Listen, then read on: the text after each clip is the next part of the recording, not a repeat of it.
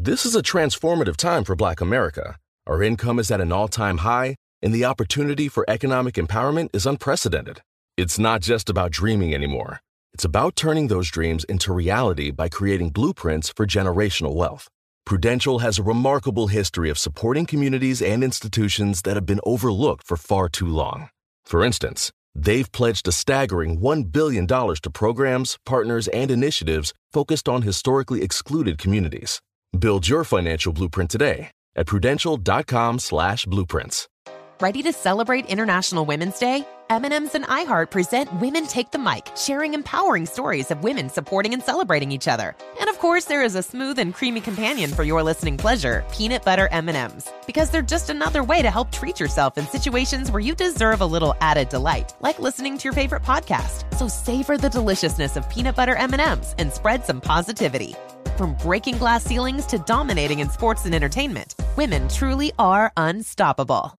The following ad is sponsored by Pets Best Insurance Services. Pets come into our lives in many ways shelters, breeders, or unexpected encounters. But no matter how you found your pet, they become our perfect match. Unfortunately, finding the right pet insurance plan can be hard. That's where Pets Best comes in. With a little information about you and your pet, Pets Best will recommend a plan that meets your needs and budget. Visit petsbest.com to learn more today. Your perfect pet deserves the perfect coverage. Petsbest.com.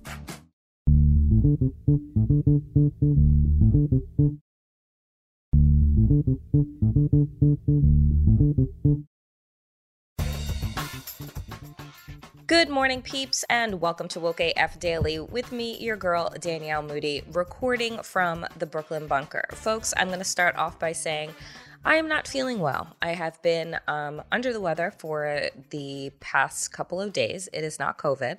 Um, I have tested. I've just um, not been feeling well. I've been very uh, tired um, and lots of like cramping uh, in my stomach. So, nonetheless, I am taking care of myself, but um, taking things a little bit easy uh, for the next couple of days just to get my strength back.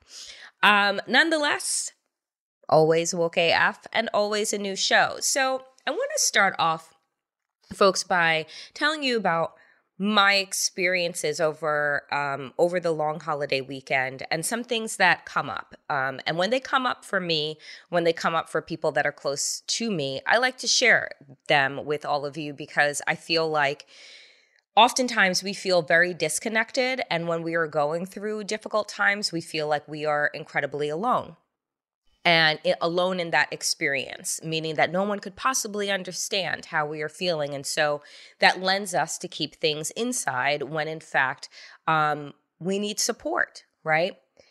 And so I had the wonderful uh, pleasure and time of visiting uh, one of my best friends and her family and a couple of our other friends for her birthday.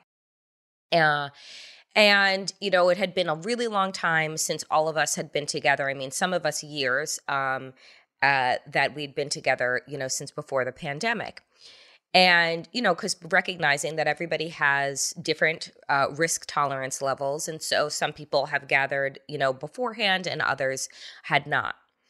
Nonetheless, you know, what came up for me is how difficult the last two plus years have been for people and how all of us, you know, we're all women and, you know, we're all queer. Some of us are women of color, some of us were white, but how we've all been dealing with the trauma that is the only word that I can use of the last couple of years. Folks have, you know, put their energies into working out. Folks have moved outside of the city, wanting like a slower pace in life. Other people had babies. Um, but what was evident was that our time together was really nourishing for all of us because it had been so long since we'd been really in community that we just laughed together and made food together and connected and took care of the babies together. And, you know, what I always find really interesting anytime that I get ready to write something about America, about democracy, about these times, about the pandemic, and you know, kind of all these different waves of urgency that we are in. What sticks out for me the most is how important community is.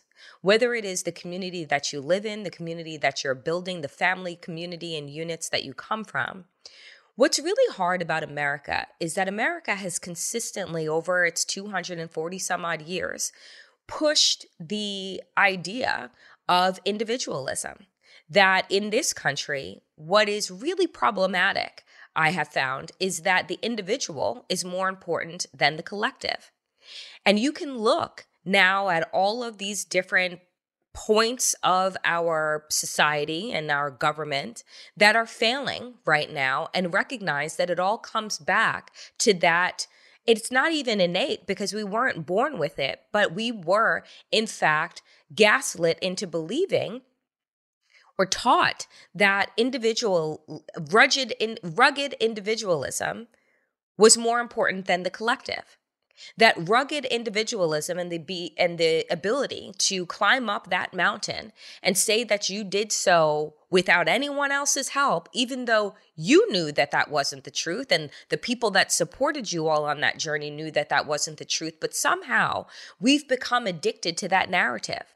So much so that you look at these you know, very wealthy, normally very white um, celebrities, whether they be from Silicon Valley, whether they be uh, from Hollywood, whatever industry that they may be in. But you see them on the cover of magazines like Fast Company and Fortune uh, and write ups in the Wall Street Journal about how you too can make it if you just believe in yourself more. And, you know, articles in the New York Times going through these wealthy, super wealthy people's daily routines as a way that if I can just figure out the key to their success, then I too can be a multi billionaire. And the reality, right, is this there is not one fucking person that has ever made it on their own. Not one person. I don't care if they had the biggest and the best ideas, right? I remember, and, and now he's fairly controversial, right? But Malcolm Gladwell had written his book uh, that kind of put him on the map entitled Outliers. And there are lots of tenets of outliers that I still believe in, right? That the amount of hours that you are able to put into something, and his his number, his magic number was 10,000 hours. If you ever followed the story of Thomas Edison, right? He believed in the fact that you needed to continue trying because he failed at creating the light bulb um, over 10,000 times. And it was the 10,001 time, right? That you needed to get it right. So all of your failures are not what um, are, are, are what creates you, but it is really your persistence. But the reality is, is that even in the story of Thomas Edison, that wasn't the fucking truth, right? Um, that he didn't create right? The filament paper um, that you actually needed uh, in order, right? Um, in order to create the light bulb. And I'm just Googling real quick um, because what drives me crazy is um, that we don't know the name, um, the name of the person as readily as we do.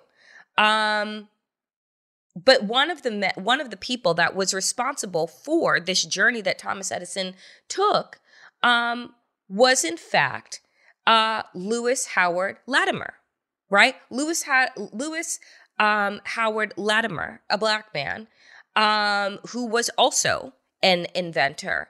Um, was part of that journey, right? And there are people that fact check and say, no, it's not, and it's Thomas Edison and blah, blah, because we always love to discount the story and the narrative of the white man doing so everything alone, right? And this creation. And so there's dispute, of course, because it is a black person that um that was also a part of this invention journey. But we don't believe in collaboration in this country. We believe in scamming, we believe in grifting we believe in, you know, anointing uh, people who have been wealthy or become celebrities as new deities, right? Because we worship this.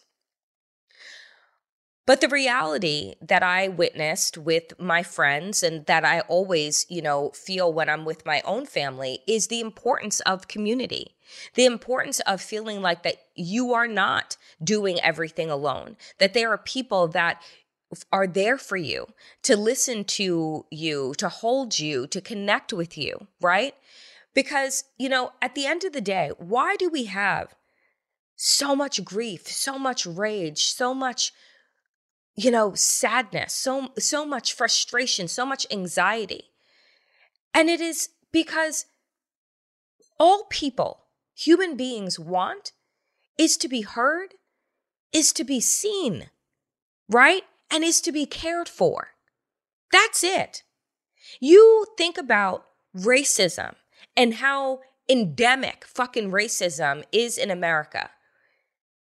I just learned this past week, and it just, again, I feel consistently robbed by this country, and it makes me, on many days over the last couple of years, not want to fight for it anymore because I feel like fighting for America is fighting for the consistency of a lie.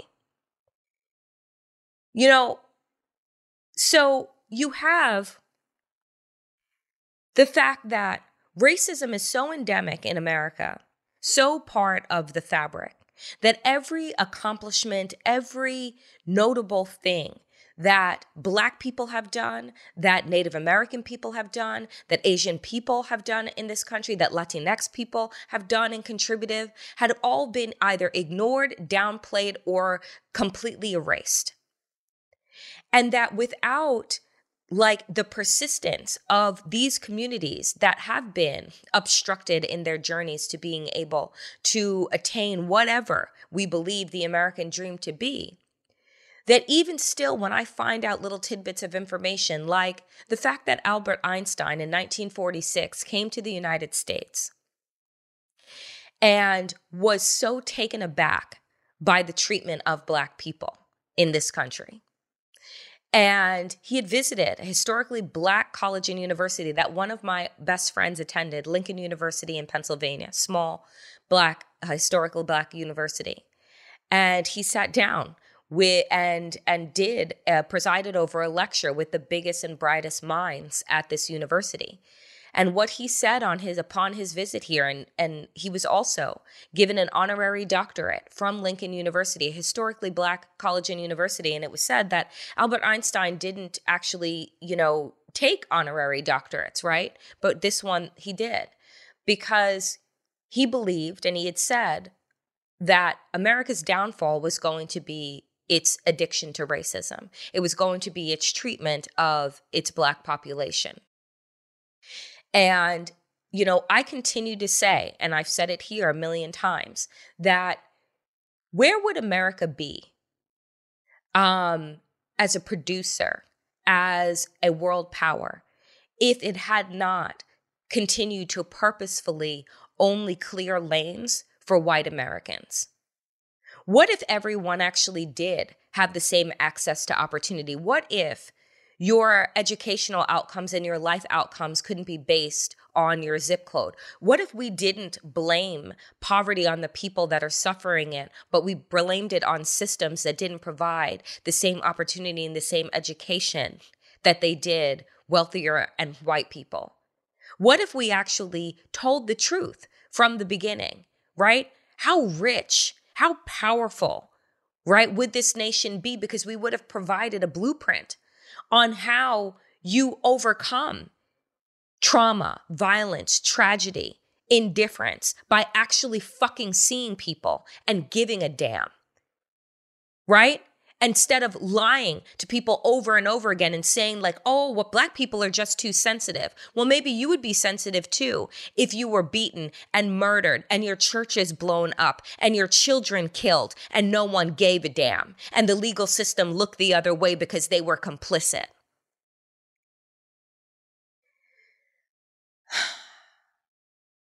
I find America exhausting. And when I was with my friends this weekend, you know, we were saying, you know, maybe it's time that we do the extreme thing and just create a compound together and live off the fucking grid because it seems that this nation is going down, right? And so, what can you do to preserve your joy, your happiness, your own community, right? Um, because the community that you have been born into is failing you and its time is up. these are the kind of conversations that I have with my friends. And, you know, when I came back home, I, you know, have just been thinking and like looking through the headlines and real, realizing that nothing much has changed since I tapped out to have some joy and some uh, community and connectivity. Nothing much has changed. Putin is fucking mad and is going to invade Ukraine. Um, Republicans are rabid and disgusting, and the candidates that they are putting out are celebrating, perpetuating violence, and spreading more lies. Um, that you can get more jail time for dogfighting like Mike Vick did when the whole world wanted to turn against this fucking man um, for doing something heinous. I'm not saying that it isn't, but doing dogfighting it warrants more time, more uh, outrage from the press than killing an unarmed black father, a young man, at the beginning of his life right? So it, it's it's hard these days, folks, to not just sit in a state of rage, to not, you know, yesterday, aside from feeling like continuing to feel kind of unwell, I took the day you know, off, right? It was President's Day. It's a fucking federal holiday. And the guilt that I felt from laying on my couch, from not going through all of my emails, for not, you know, um, do writing an op-ed and working on my book and doing these things and just giving myself a goddamn break, right? even though I say this to you all all the time, I struggle on a regular basis to do so. And even when I do, I feel the guilt and the weight of not being productive every single moment of every single day because it has been told to me, right? And fed to me as a Black woman that that is my sole role in this country, in this society, in this world is to be the world's fucking, you know, mule. And it's exhausting. Even the feeling of the guilt is exhausting. So, coming up next um, is my conversation that I had with Dr. Inger Burnett Zeigler. And she is a clinical psychologist and associate professor at Northwestern University. And I want to read you the title of her book that we discuss in this interview um, that I think is really incredible. Nobody knows the trouble I've seen exploring the emotional lives of black of black women. And the book talks about trauma and that Eight in 10, so 80% of Black women have experienced some level of severe trauma in their lives and are experiencing considerable post traumatic stress disorder and are just meant to, quote unquote, power through. And where does the strong Black woman stereotype come from? And why aren't we allowed to fall apart? Why aren't we allowed to show our vulnerabilities, right? And so this book and this interview that we did was really important. And I hope that you all enjoy it and get something out of it, but also are thinking about the ways in which you have been just powering through, right? Mindlessly powering through because you believe that if you stop, right? If you lay down, if you rest, then everything around you is going to fall apart. And so I think that it is really important to listen to what she is saying, particularly for Black women, because that is who the book is for. Um, but for all women who are not at the center of this, but also have experienced many levels of trauma, holding things in, because if you were to express them, then they would be used against you. So, coming up next is that conversation. Um, please let me know in the comment sections what you think about this interview and what you think about the idea of community and how it relates to American society. Folks, I am so excited to welcome to Woke AF Daily for the very first time Dr. Inger Burnett Zeigler, who's a clinical psychologist and author of a book that I think is, I'm wondering why it took so long to be written because it's a conversation that we have often. Nobody knows the trouble I've seen uncovering um, how being a strong Black woman or the idea of strong Black womanhood is something that is steeped at times in trauma. Uh, and being forced to be strong. And I think, you know, recently I've seen so many memes, Dr. Burnett Zeigler, so many memes that say, normalize not being strong. Normalize, normalize rest. Normalize asking for help. Um, how did this book come about for you, and why do you think it's important, particularly now as your your book will be uh, coming out later this month? Why is it important that we have this conversation um, about uh, Black women's trauma and emotional well being? Well, Danielle, thank you so much for having me and uh, giving me the space to have this conversation with you and your audience.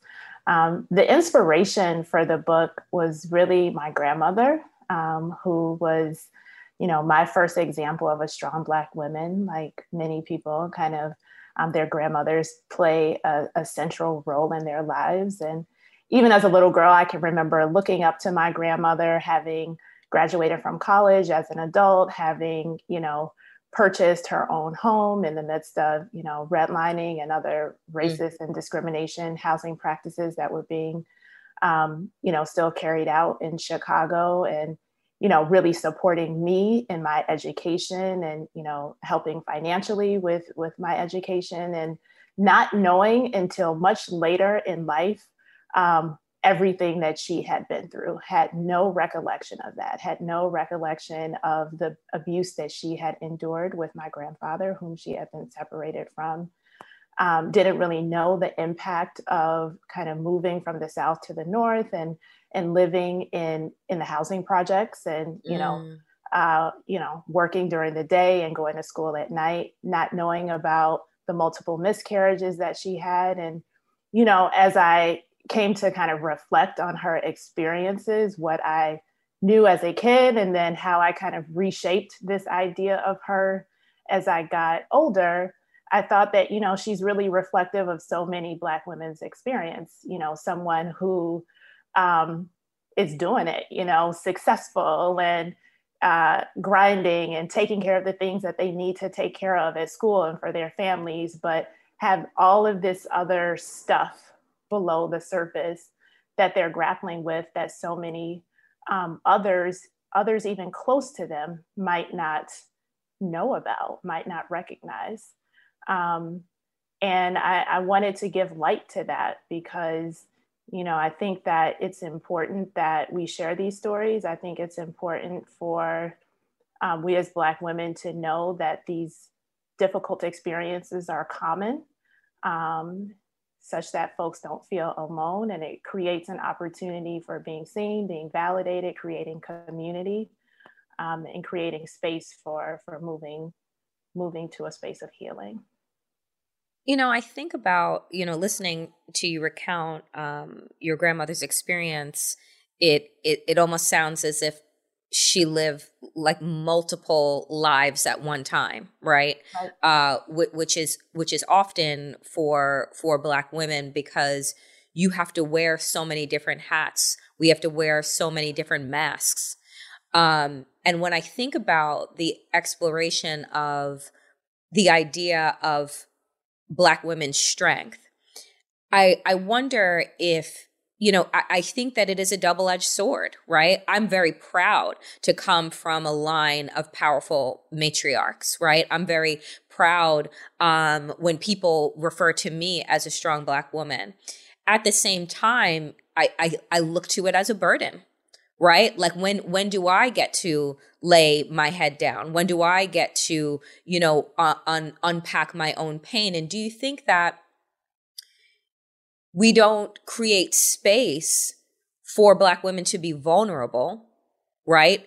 Um and so because there is a because vulnerability is very much tied to a sense of safety right? Being being held both you know physically but emotionally and mentally that we don't create that space that we force black women into finding pride in something that is actually can negatively impact their emotional well-being I, I think that's exactly right and i think that that um, sense of pride with the the title, um, the uh, the acknowledgement of being a strong Black woman, is one that um, that many people feel, including myself. You know, it's an indicator that I, I made it, that I've mm-hmm. survived, mm-hmm. that I'm still here, that all of these difficult things that you know i'm faced with as a black woman on a day-to-day basis like i'm still standing head up held, head held high um, making it as best as I can. But on the flip side of that, when um, a person is kind of wrestling with this internal experience of, you know, hurt, sadness, anxiety, fear, shame, mm-hmm. um, and and not knowing wh- what to do with that, not having a, a, place to put that, a place where they feel safe um, being with that, then that that kind of can create this tension where there's a sense of you know putting on a facade for the outside world. And that facade is is distancing right? Is distancing from being able to connect to other people. Um, and then when that happens you know a lot of people feel like well am i the only one am i the only one that's going through this um, and you know that that dynamic is one that really became apparent to me in my role as a therapist because mm-hmm. I saw so many people coming in, you know, in the privacy of a therapist office, um, unloading all of the stuff, you know, the burden, the baggage that they were carrying, and feeling like nobody else was going through. Um, but having one person after another after another come in, kind of share this common experience, I'm able to say, you know, there are a lot of people feeling what you're feeling. And that was one thing I really hoped to kind of communicate was the commonality in these experiences uh, through the book. It's so interesting because I think that, you know, I haven't I haven't seen a lot of black women clinical psychologists. Um and 5%. Five percent? That's that's actually more than I would have thought, to be to be honest. Um, and I, I wonder how have you had conversations within the black community with black people that may come out of a place where therapy is stigmatized, right? Like in many ways, for for those people that um, are are church going black folk, you know, you're just told to pray about things, right? um, pray pray it away and and and that is it. And that there is, there seems to be this sense and i think that it's changing now but i really want your your thoughts you know about going into therapy was perceived as something white people do right? Or or you know wealthy people do um and that it in in caring for what what does that mean does that mean that you have the inability to care for yourself right so then at once going into any type of form of therapy totally pushes against the strong black woman stereotype, right? Because then are you saying you can't carry it all? So mm-hmm. how have you dealt with that as a as a clinical psychologist kind of you know navigating these multiple narratives mm-hmm. that have mm-hmm. come out in our community? Yeah, you know, I think that that's a really important question. That's something that is is central to the work that I do is understanding how people um, see themselves as being in need of extra support or not, um, and the things that can potentially interfere with them getting that support. And I think there are a lot of uh, material systemic factors that um, it's important to name that get in the way of people getting necessary support. Some being not having enough, you know, psychologists or psychiatrists or counselors of color, and that being a barrier to not feeling safe with a race mismatched provider, not having mental health resources in the neighborhood, not having insurance coverage for it, not having childcare, not having transportation, like all these concrete barriers. Um, but what you're highlighting, um, equally as important, is what I like to think of as like the psychological factors. So, yep. not so the stigma, absolutely.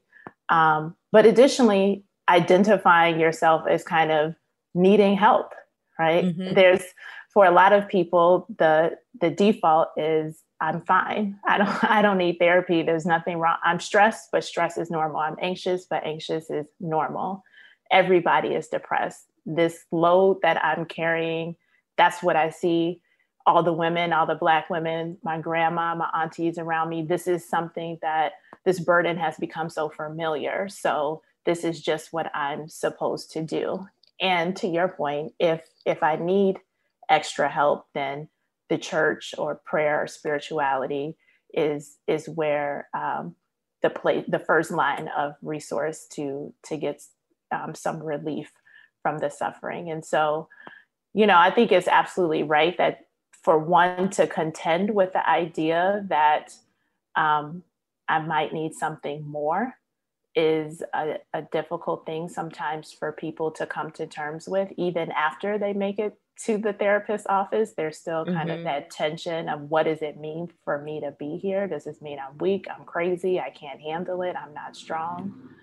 Um, but what I like to tell people is taking care of yourself, um, identifying I need some extra support to be able to do the things that I want to do, that I need to do, that other people are depending on me to do, is being strong, right? not having yeah. that support is is wearing yourself down in a way that um, you may not be able to show up how you'd like you know my my mother is a is a is a yogi and she owns a yoga studio um, out east on long, on long island. And um, and she often says you cannot pour from an empty cup right? This is this is things that she would tell her her yogis. And, you know, it also, it always struck me because the idea I also think that is attached to and is part of the strong black woman narrative is the sense of martyrdom. Mm-hmm. Right. And so I must do for everyone else around me to the point of exhaustion. Mm-hmm. Right. Um, because that is what uh, that is what success looks like, right? That everyone else is okay, but that if I take the time to fill myself up, then somehow that is a selfish act. Mm-hmm. How do mm-hmm. you how do you help black women navigate that? Because I, you know, we we hear a lot now, particularly um, you know, during the height of the pandemic, right, where many folks who, you know, if they were fortunate enough not to lose their lose their jobs, we're able to kind of go internally right? I i know that that was that was the privilege that i had right? Was to really take this deep dive into w- what does joy look like? What does happiness look like? What does it mean to be healthy? What does balance actually feel like um, how do you help you know black women kind of walk this balance beam Mm-hmm. because there's so much it's it's not just you know the burdens of being a woman it's not just the the at times frustration even though there's no other choice that i would make to be black mm-hmm. um but what you're the cuts you know the death by a thousand cuts that we are dealing with on a day to day how do you move people from this belief that going deep going inside having this self-care isn't selfish. Mm. that it's necessary. Yeah, you know, I I think you're so right um, when you point out the the centrality of martyrdom to um, what it means to be a strong Black woman, and what I try to um, unpack with some of the people that I'm working with is how some pieces of feeling relied upon, dependent upon the one that can handle it, the one that everybody goes mm-hmm. to. It feels good to be identified as that person, right? It's it's heavy and overwhelming and frustrating, but there can sometimes be that a, a little bit of ego wrapped up in, well, I'm the one that has to kind of um, uh, show up for everyone else, and if not, then everything will fall apart. And so, you know, part of it is is challenging that narrative, how you can kind of realign that system, that often that family system, where mm-hmm. perhaps people are over reliant on you in a way that's not healthy for you.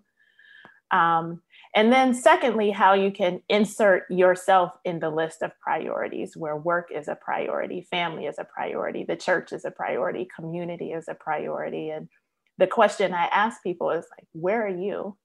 Where do you fit into this?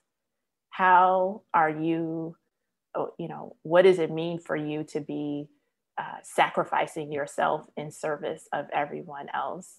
And you, you're mad about it, right? Like you're mm-hmm. mad that mm-hmm. no, that people aren't there for you in the same way that you're there for them. That you don't get to do the things that you want to do. So how can we together kind of identify you know your needs where you fit into the list of priorities um, and as you said you know what brings you joy i yeah. so often ask people what do you want and it's it's shocking still how hard that question can be um, for some folks to answer what does happiness look like for you if you had the space if you created the space, how would you use that space?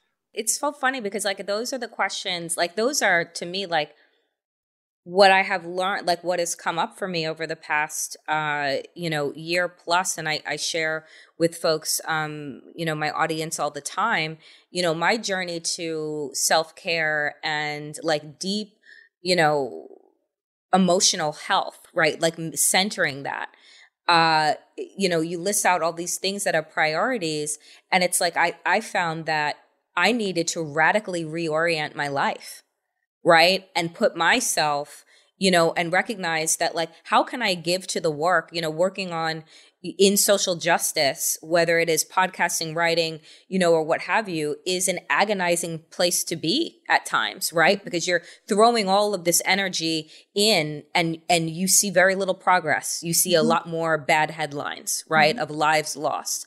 Uh, and tragedy that is and trauma inflicted on the community. And I and I've told people, you know, that if you don't take breaks, you will have a breakdown, mm-hmm. right? Like if you don't if you don't take an opportunity to ask yourself those fundamental questions. What does joy look like for me? You know, we, we throw these words around like happiness and, you know, um, and, and connection and community, but what does that actually mean for you? How does that show up? How do you want it to show up? And I think oftentimes we don't even ask Black women those questions, mm-hmm. right? And and so if you're if those questions aren't asked and no one is modeling uh, it for you, it's unlikely that you'll end up asking yourself Mm-hmm. Mm-hmm. You know, please. Yeah, I, I, I think that's exactly right. And to to get to that space of self as a priority, self care as a priority, um, having the time and energy for joy, one of the central kind of behavioral steps toward that is often creating boundaries around what what you're giving energy to. Mm-hmm. Um, uh, other people, other tasks, everyone else that's pulling at you and there can be a really strong tension around that because it's it's well how is the other person going to respond is as you said if i radically reorient myself in this way and i tell people you know when you're changing you are disrupting the system you're disrupting a system yes that's been put in place that is serving others and maybe not serving you as much as it could be. And there is likely to be a response to that. So, how can, and this is a therapy setting I'm talking about, how can we think about, you know, you tolerating that discomfort of someone else when you say, you know what, I, I can't do that for you this time. I'm sorry. And they're mad. and they're mad, you know. And they're mad. And and and and also, you know, you brought up the the word boundaries because what we find too is that when black women set up boundaries, right? Then what are the things that we hear? We're a bitch, angry, right. you know, people don't uh, you know, you're you're not a team player. If it's in a work setting, you're not a team player. Um, all of these then negative stereotypes come around and it's just like I'm just literally creating space for myself and you're negating that. I also think too, um, the idea of growth, right? And you, you said, you know, change. And oftentimes there are people around you who are very happy with you staying exactly the way you mm-hmm. are. Mm-hmm. And how do you help women understand that too? That change should be evolution is is inevitable and it should be our goal Mm-hmm. And that, you know, if, if, if there are people that, that are in your life that are uncomfortable with your, with you changing and evolving, how do you help them manage that? Yeah, you know, I think one um, piece of that is identifying the the spaces or people in your life that are kind of draining you and those that are are filling you up um, and so you know often i'll talk to people about you know how is this how is this setting? How is this person um, serving you? Right? And usually there is a there's a back and forth right? In a in a healthy relationship like you're putting something out and you're getting something back mm-hmm. in return that feels good or meets some need for you.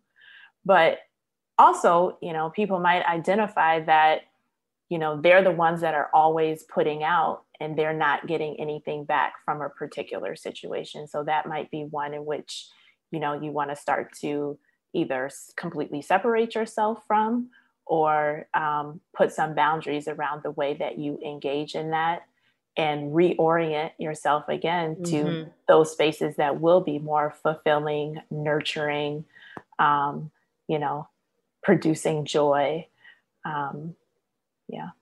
For the last year plus, I started a meditation practice. I've been in therapy for four years. Um, you know, thankfully, uh, as a way to understand myself and my relationships and why I engage uh, the way that I do and just wanting to be better, right? Like, I want, you know, my goal is always to be the best version of myself. The show is called Woke AF, but right how i look at it now isn't just about the political context of it but how to how to live consciously conscious living mm-hmm. right and what does it mean to live awake mm-hmm. uh in mm-hmm. all in all various aspects of your life and so you know, in in in thinking about that, what it means to be conscious is I, I, am wondering as people, as we are moving um, out of this pandemic stage, we're not done with COVID 19, but restrictions have been lifted and there are so many expectations once again that are that are starting to rear their heads of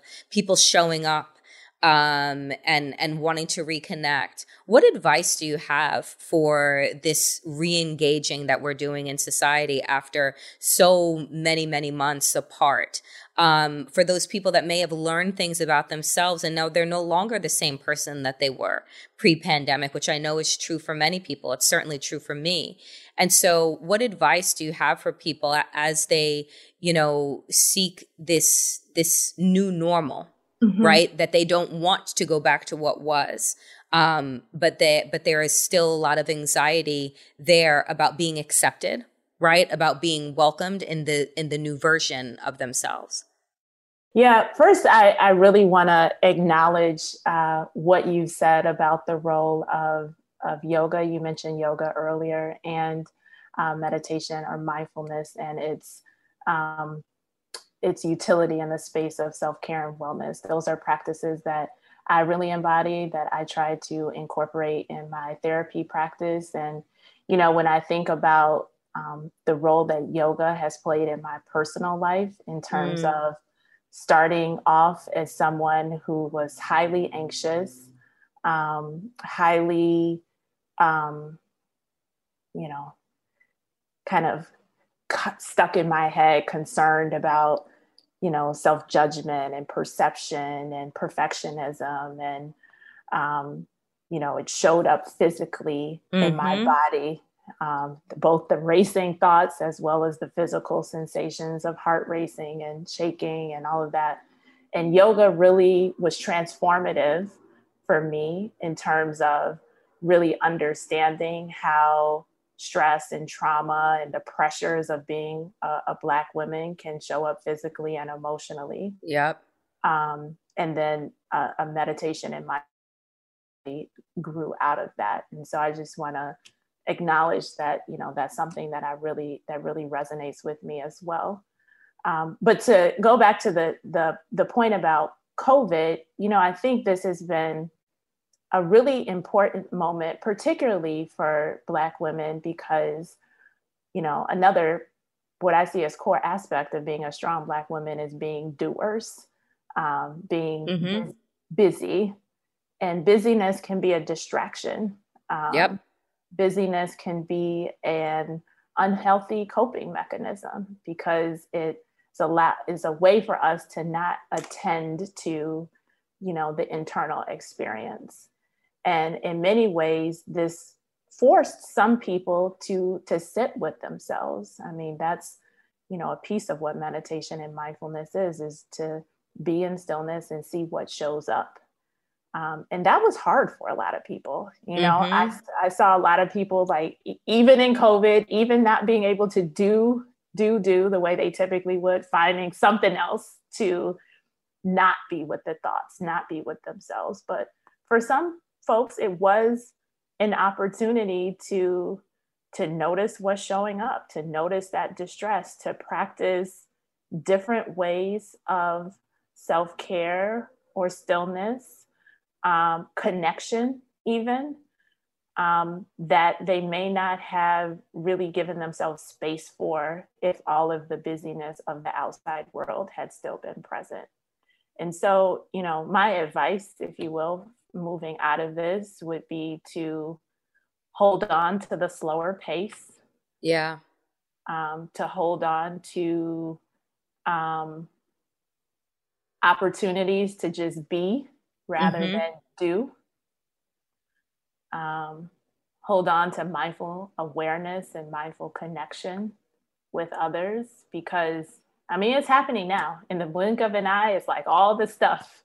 Trust me, my I, I looked at I looked at my calendar this week and I said, "Oh damn, yeah. I, got, I got I guess we're back in the street." Like I, I was like, I was like, "Oh, okay," um, and and and needing to check in with myself, like wait, are you doing, are you saying yes to these things out of a sense of joy? Again, asking myself that question, mm-hmm. or out of a sense of obligation? Mm-hmm. Because I don't want to move back into a sense where my calendar is completely full. I have created no space for myself because I feel obligated now that we're moving outside of our pods back into general population to say yes to everything. Mm-hmm. And so that's kind of the, you know, the point that I, you know, that you're making, which is, you know, to continue, like if the slow pace was working for you, mm-hmm. right? Then to figure out ways in which you keep that going. Mm-hmm. And that before we say our reflexive yes to mm-hmm. things, to actually check in and say, is this what I want? That's right. Yeah. I tell I tell people all the time to practice pausing because we I love that into that reflexive, you know, and, and it could be a moment or two or three and and make intentional responses to what we're doing, to what we're saying yes to, because it, it can happen so fast. um, and before you know, we're back to the chaos that we started off with. A hundred percent. I love that. Practice pausing. I'm going to use that. I will, I will note that it's from you. I will put that it is from you, but I'm going to, I'm, I'm going to hold on to that because I think it's important. Thank you so much, Dr. Burnett Zeigler, for making the time to join Woke AF. Um, folks, the book is Nobody Knows the Trouble I've Seen, The Emotional Lives of Black Women, and it will be available uh, in all the places uh, at the end of this month. Thank you so very much uh, for the work that you're doing and the and the time that you gave us today. My pleasure. That is it for me today, dear friends, here on Woke AF. As always, power to the people and to all the people power. Get woke and stay woke as fuck.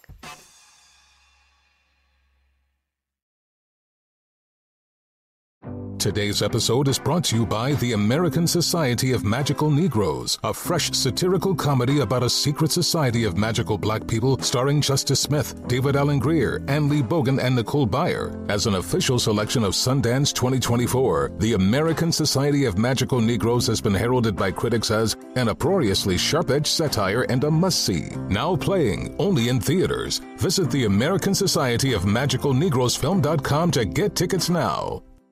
Does money stress you out? Let Facet flip your financial chaos into clarity. Finding Facet immediately put us at ease. Facet's innovative approach to financial planning ensures your money works as hard as you do, enabling members to experience the joys of having your finances in order. And that makes us Facet for life now, I guess. Visit facet.com, F A C E T.com to learn more. This ad is sponsored by Facet. Facet Wealth is an SEC registered investment advisor. This is not an offer to buy or sell securities, nor is it investment, legal, or tax advice. These testimonials are from current Facet members who are not compensated. All opinions are their own and not a guarantee of a similar outcome. Ready to celebrate International Women's Day? M&M's and iHeart present Women Take the Mic, sharing empowering stories of women supporting and celebrating each other. And of course, there is a smooth and creamy companion for your listening pleasure, peanut butter M&Ms, because they're just another way to help treat yourself in situations where you deserve a little added delight, like listening to your favorite podcast. So savor the deliciousness of peanut butter M&Ms and spread some positivity. From breaking glass ceilings to dominating in sports and entertainment, women truly are unstoppable.